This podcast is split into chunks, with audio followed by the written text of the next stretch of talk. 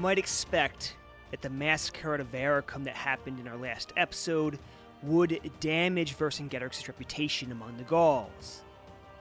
That Vercingetorix might feel a sense of shame or a loss of self confidence, and so hide in his tent like many a commander after a defeat. But if you thought this about Vercingetorix, you're mistaken. As I've said before, it's not for nothing that this man is Julius Caesar's great rival in the Gallic Wars. Rather than hiding away the day after the massacre at Avaricum, Vercingetorix calls an assembly and boldly stands before his army. There he gives a rousing speech to his countrymen, at times comforting them, at times using logic to explain how the Romans had won through trickery rather than courage. But perhaps most importantly, Vercingetorix reminds the Gauls that he had always been against defending Avaricum, that it was always his intention to burn the city. It had been the Bituriges tribe who had convinced him, against his better judgment, to defend the city. And look where that had gotten them. In other words, this defeat was not Vercingetorix's fault, and had they listened to him, they wouldn't be in this predicament. Finally, Vercingetorix ends on a note of hope, promising his followers that he will unite all of Gaul, and that once united, no one will be able to resist them. This speech fires up the Gauls to such a degree that not only does Vercingetorix not lose any prestige after this loss, he actually gains prestige. The Gauls are impressed by his foresight and his confidence, they love that the defeat at Avaricum hasn't made him lose faith in himself or his cause. And so Vercingetorix sets them to work, sending envoys all over Gaul to tribes who haven't yet joined his rebellion. He also gathers additional forces to replace his losses at Avaricum, including large numbers of archers, infantry, and cavalry. Organized as ever, he sets quotas for troop levies and requires they be gathered by a specific date. And in case they need any extra motivation, Caesar says it was the customary practice in Gaul that the last man to arrive at the army would be tortured and put to death as the army watches on. It definitely pays to be early in a Gallic army. Now, as this whole Gallic assembly is happening, Caesar has other problems to deal with. One of his staunchest Gallic allies, the Aedui, have come to him with reports of what you might call a stolen election. You see, two different men of the Aedui are claiming to have won the election to Vergobret. Now, this is a problem because only one man can beat Vergobret any given year. It's like the US president, there can only be one.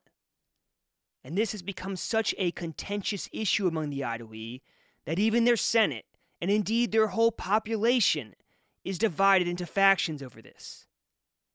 And so the Aedui have come to Caesar to resolve this issue before it erupts into civil war.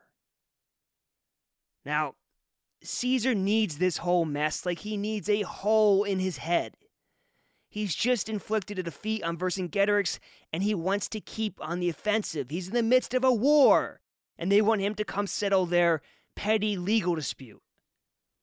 But Caesar knows that if he ignores this, the Aedui will end up in a civil war, which means no grain for Caesar's army. Or, even worse, one of the two claimants to be Vergobret will appeal to Vercingetorix for help and that will be disastrous. So Caesar has to drop what he's doing to resolve this dispute. But he can't even summon these men before him to do that. You see, Vergobrets aren't allowed to leave the tribe's territory, and both men claim to be Vergobret, which means that Caesar has to go to them. Because if either man leaves the territory and goes to Caesar, of course, he can't possibly be Vergobret then, because Vergobrets can't legally leave the territory, or else he really is Vergobret and has just acted illegally. So it's an impossibility for these men to come to Caesar, so Caesar has to go to them. So, after collecting his two legions that had been guarding the winter baggage, Caesar heads to the territory of the Aedui, hears out both sides, and decides on a winner of the election. This is a man named Convictolitavis. Caesar then tells the Aedui to put aside their differences and instead look forward to the rewards they will earn from Caesar once the conquest of Gaul is complete. And yes, those are Caesar's exact words, or at least a translation of them. He does say the conquest of Gaul is complete. It's interesting because so often in the commentary, Caesar will refer to this as the pacification of Gaul, as if the Gauls, you know, they're a bit rowdy up there in the north. They're aggressive, they drink too much, they're hairy, they're headhunters, and sometimes they burst into Italy and attack Rome, so I'm just up there pacifying them. We're just cooling them down a bit, right? It sounds much nicer to say pacification. But every once in a while, and this is the only instance I can think of off the top of my head, Caesar slips up. It's almost like the mask comes down, and he openly says, the conquest of Gaul. Caesar also orders the Aedui to supply him with cavalry and 10,000 infantry to defend his supply lines. The Aedui didn't really think Caesar was going to bring his war with Vercingetorix to a grinding halt to resolve their election mess without getting something in return, did they? Well, Caesar then divides his own forces into two. He sends his right hand man Labienus with four legions and half the cavalry to attack the Senones and the Parisii. And fun fact the Parisii tribe is where modern Paris gets its name from, since Paris is located in what was the territory of the Parisii in Caesar's day, and even well before Caesar's time. But getting back to our story, Caesar himself takes six legions and the other half of the cavalry and makes for the town of Gergovia, the capital of the Arverni, who are Vercingetorix's tribe. To get there, Caesar needs to cross the Allier River. But Vercingetorix knows this, and he and his army are already on the other side of the river. So Vercingetorix dismantles all the bridges over the Allier River, and he also sets guards in all the locations Caesar might try to build a new bridge. So Caesar arrives at the river, and of course, there's no bridges to cross the river with. And he can see the Gallic army just across the river. It's this interesting thing where both armies are facing each other, but there's a river between them, so they can't reach each other. So Caesar begins marching along the river, looking for some kind of crossing. And on the other side of the river, Vercingetorix and his army mirror Caesar and the Romans, following him on the opposite riverbank. But still, Caesar can't find a way across the river. So one day, while marching along the riverbank, Caesar pitches camp in some woods that obstruct the Gallic view of his army. These woods are also near to a bridge that Vercingetorix had destroyed already, but the piles of the bridge are still intact. The next morning, Caesar has four of his legions, with the baggage train, march out of the woods. And he even has some of the cohorts spread out to make it look like all six legions are marching out of the woods, rather than just four. Meanwhile, Caesar stays in the woods with just two of his legions. And of course, that morning the Gauls see the Roman army marching out of the woods take the bait, and follow the four legions along the river. Later that day, when Caesar feels that both armies have encamped further along the river, he brings out his two legions from the woods and starts rebuilding the bridge. And once the bridge is complete, Caesar marches his two legions across and builds a fortified camp on the other side of the river. He then recalls his other four legions. And when Vercingetorix follows the four Roman legions back the way that they had came, he is shocked to see Caesar having already crossed the river and built a fort there. And so he retreats by forced marches to avoid battle with Caesar. Remember, Vercingetorix's strategy in this war is scorched earth. He wants to avoid battle with the Romans and instead starve them out. The Romans then continue marching, and after five days, Caesar and the Romans arrive at Gergovia. Right away, Caesar rides out to inspect Gergovia's defenses and soon decides that it will be impossible to take by storm, and that's saying something for Caesar and his army. Gergovia is located on a high plateau with rolling high ground around it, and Vercingetorix has camped his army on this rolling high ground, with every tribe in his coalition responsible for holding a specific position on this high ground. And since the defenses of Gergovia are so strong, Caesar would normally put the town under siege and then starve it out. But he's prevented from doing this because the Aedui's convoy of food hasn't arrived yet, and it's more likely that Caesar will run out of food than Vercingetorix. So Caesar decides to have his army build a fortified camp for now as he thinks on a plan of action. Eventually, Caesar decides that if he can't cut Gergovia and Vercingetorix off from food, he'll instead cut them off from water. So at night, he attacks a hill at the base of Gergovia occupied by the Gauls. Before the hill can even be reinforced from the town, Caesar takes it. And from this position, he says it seemed he would be able to cut off the Gauls' main supply of water and prevent them from foraging for food. And he seems to say seemed because the siege goes on after this, so evidently he did not cut them off from water. But even still, Caesar then builds a fortified camp on the hill that he had just taken and leaves two legions to guard it. He then connects the main camp, meaning the first one that he had built, to the new, smaller camp via a set of 12 foot wide ditches he digs on either side to protect men going back and forth between the camps. You have to imagine these two camps connected by two parallel ditches that act as a sort of hallway that allowed the men to walk between the two parallel sets of ditches without being harassed by enemy cavalry. Now, as all this is happening, some shenanigans, you might call them, are going on among Caesar's ally, the Aedui. The new leader of the Aedui, who Caesar had just ruled in favor of, Convictolitavis, has accepted bribes from Vercingetorix's tribe, the Arverni. Convicta Latavius then shares these bribes to a number of young noblemen and tells them to remember that they were born free and born to command. He also tells these young noblemen that the Aedui are the only thing standing between Gaul and certain victory, and he thinks it's about time the Aedui take the side of Gaul rather than Rome. These young noblemen are won over by Convictolitavis's words, and perhaps even more so by his money and his bribes. And chief among these young men is a man named Litaviccus and his brothers. Litaviccus is put in charge of the 10,000 men transporting the food to Caesar's army, while his brothers go on ahead to join Caesar. And when the food convoy is only 27 miles from Gergovia and where the Romans are stationed, Litaviccus stops the convoy, calls over his warriors, and puts on the performance of his life. With tears streaming down his face, Litaviccus tells his men that all the Aedui cavalry and all their nobles with Caesar have been put to death. Even prominent aristocrats were executed without a trial. Litaviccus even goes so far as to say that all of his own brothers were killed in the massacre. He then calls over some Aedui warriors to speak.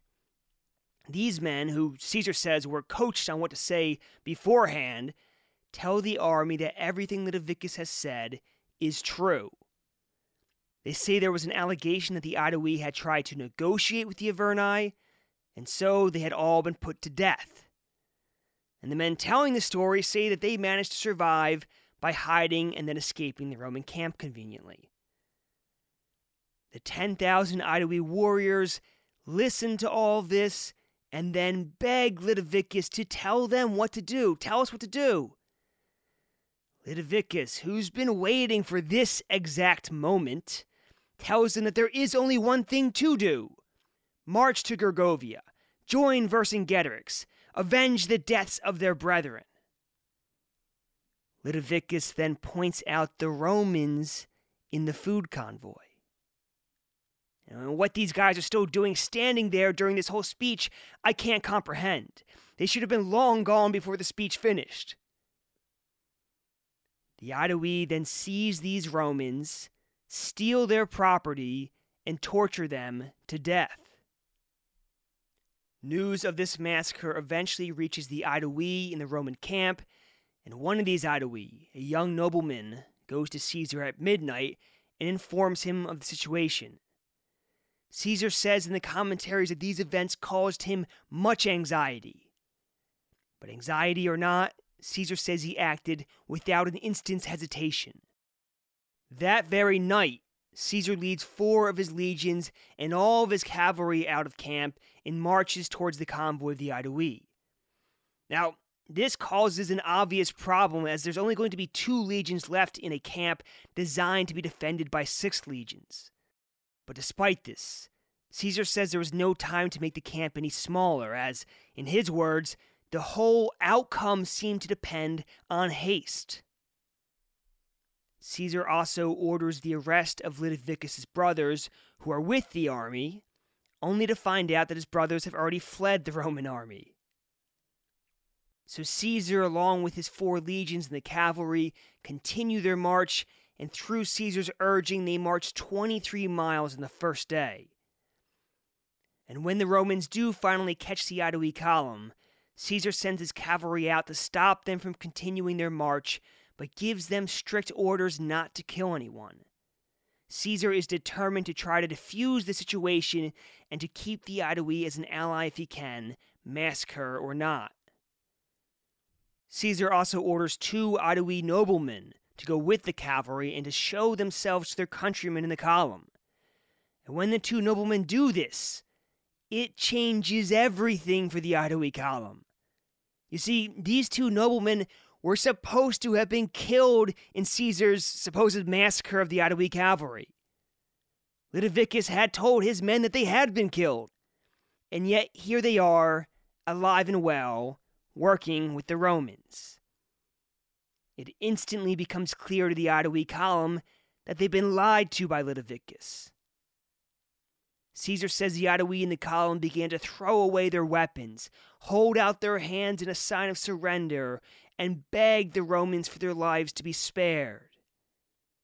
And when Litaviccus sees this, he and his dependents flee the Aedui column and go straight to Gergovia to join Vercingetorix.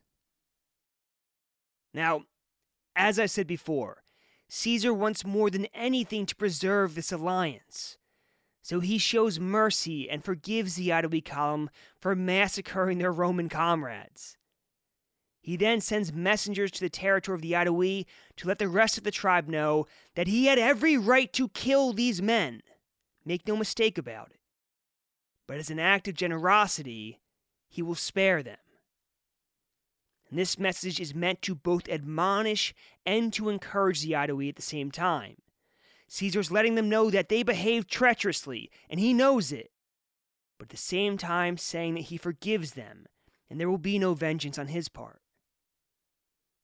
Then, after giving his army only three hours to rest that night, Caesar marches them back toward Gergovia.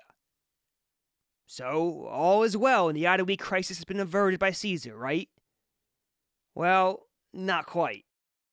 Caesar doesn't know it yet, but Litaviccus sent messengers of his own to the Aedui right after he had massacred the Romans in the food column. And of course, those messengers had been sent before Caesar's. These messengers were ordered to tell their tribe, the Aedui, of the supposed massacre of Aedui cavalry and nobles in the Roman camp, and then to tell the Aedui to avenge their fallen brethren the same way that Avicus had in the food convoy, by torturing any Roman they can get their hands on to death. Well, the Aedui are a tribe of ancient humans, so it doesn't take a lot to get them to act on their passions. And when they hear about the supposed massacre of their tribesmen, they act on it as a fact. Caesar says these men had several motivations, for some, it was greed. For others, it was rancor. And still others, simple imprudence. But regardless of motive, these men back in the Aedui home territory begin massacring, enslaving, and seizing the property of Roman citizens, their allies. And the elected leader of the Aedui, the man that Caesar had chosen in favor of, Convictolitavis, takes advantage of this and whips the Aedui into a frenzy. And Convictolitavis' goal in doing all this is the same as Litaviccus's goal had been in massacring the Romans of the food convoy. To get their tribesmen to commit atrocities against the Romans that can't be taken back, that can't be forgiven. Then, even if they eventually realize the truth and come to their senses, it'll be too late, and they'll have no choice but to join Vercingetorix's rebellion. The Aedui even offer a Roman military tribune heading for Caesar's army safe passage along with some other Romans. And when this group sets out, the Aedui then ambush them anyway. The Romans fight back, and many are killed on both sides. And this fighting between this band of Romans and the Aedui goes on for a day and a night until the Aedui decide to raise an even larger force and to attack again.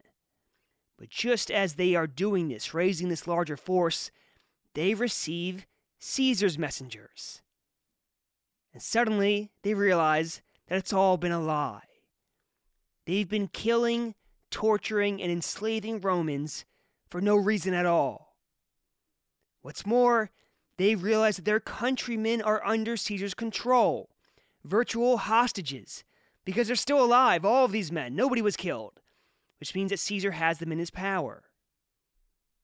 So a number of the Aedui run to the Roman military tribune that they just had been trying to kill and basically apologize to him, saying that the attack was never public policy, but just some individuals acting out. They then start inquiries into the stolen Roman property and confiscate the property of Litaviccus and his brothers. Finally, they send envoys to Caesar to, as Caesar puts it, clear themselves, which doesn't exactly sound like an apology. But though the Aedui claim it wasn't public policy to attack the Romans, Caesar says that still a large number of the Aedui were involved. And so a large number of the Aedui now fear for their future, fear for Caesar's retribution against them. So, in addition to sending envoys to Caesar to apologize or to clear themselves, the Aedui enter into secret negotiations of war with the other Gallic tribes. And this is where we will leave the Aedui for now. Flashback to Caesar, and he's marching his four legions and cavalry back to Gergovia when word comes to him from his legate Fabius Fabius, who is in charge of the Roman camp in Caesar's absence, says the camp is being besieged by Vercingetorix and a huge force of Gauls. And since there are so few Romans to guard the camp and to man the camp walls, they really have no reinforcements to take the place of tired or wounded men on the parapets. Meanwhile, the Gauls are throwing in fresh reinforcements constantly. And by the time Fabius sends his messenger to Caesar, Many of the Romans have been wounded by arrows or other projectiles. Fabius is hanging on by a thread, defending a camp designed for six legions with only two legions. If Caesar doesn't reach him in time, the Roman camp will fall, and two Roman legions will be massacred by Vercingetorix. And that is where we'll end our episode today. In our next episode, Caesar will face Vercingetorix directly for the first time in the Battle of Gergovia. But don't go yet. We're going to have a sort of special segment that may be a, a recurring theme from now on uh, in each episode at the end of the episode. But first, we have a Apple five star review to read. This one comes from Airborne25, and he or she says, "Captivating, a story of history told with passion and perfect detail. Must listen." Well, thank you so much, Airborne25, for leaving that wonderful review. Every time I get these five star reviews and read them, it gives me motivation to keep on working, keep making new episodes, and keep on improving at my craft. So thank you so much. Also, let me say thank you to our patrons Giancarlo, Peggy, Carrie, Scott, Laurie, Liga, and Dave. You guys are the silent heroes that keep this podcast going, and I will forever be grateful for your contributions. So thank you. And last but not least, a big thank you again to Doug, who, as I said a few episodes ago, made a very generous contribution on PayPal. So Doug deserves to be thanked a few times. So, Doug, again, I say thank you. Finally, I'll end our episode with a historical quote. And if you guys like this sort of thing, I may make it a regular thing at the end of each episode to include a quote from some period of history. It doesn't have to be from Roman history, it doesn't have to be from Caesar. Sometimes it may be, doesn't have to be. Now, we have many tales of inspiration in the march of history. Caesar's life is full of him facing great odds and with his great talent and charisma and hard work overcoming them. So, as a change of pace, let's start our end of episode quotes with one that is comical rather than inspiring. Though, I suppose it could also have the capacity to inspire depending on how you view it. Napoleon Bonaparte's foreign minister Talleyrand, who, by the way, was one of the most slippery individuals in all of history, once said of Napoleon simply, and I quote, What a pity the man wasn't lazy. End quote. Now, that line always makes me laugh because if you have ever read about the life of Napoleon, you know this man had an unbelievable capacity for hard work. And this idea that maybe, if he had been a little bit lazier, Europe could have avoided all those Napoleonic wars always makes me chuckle. Of course, Napoleon was far more blunt and far less diplomatic in his thoughts on Talleyrand, once telling Talleyrand to his face, and I'll give a warning here because there is a, a, bit of bad language. So you have, if you have kids listening, maybe hit the pause button now or turn the volume down now. But Napoleon said of Talleyrand to his face, quote, Why you are nothing but shit in silk stockings. End quote. Another entertaining line for the history books. Napoleon is full of those. So that's it for today's episode. Like I said, if you guys like this, we'll do quotes like this at the end of each episode from now on. Just let me know and I will talk to you on episode 62 of the March of History for the Battle of Gergovia.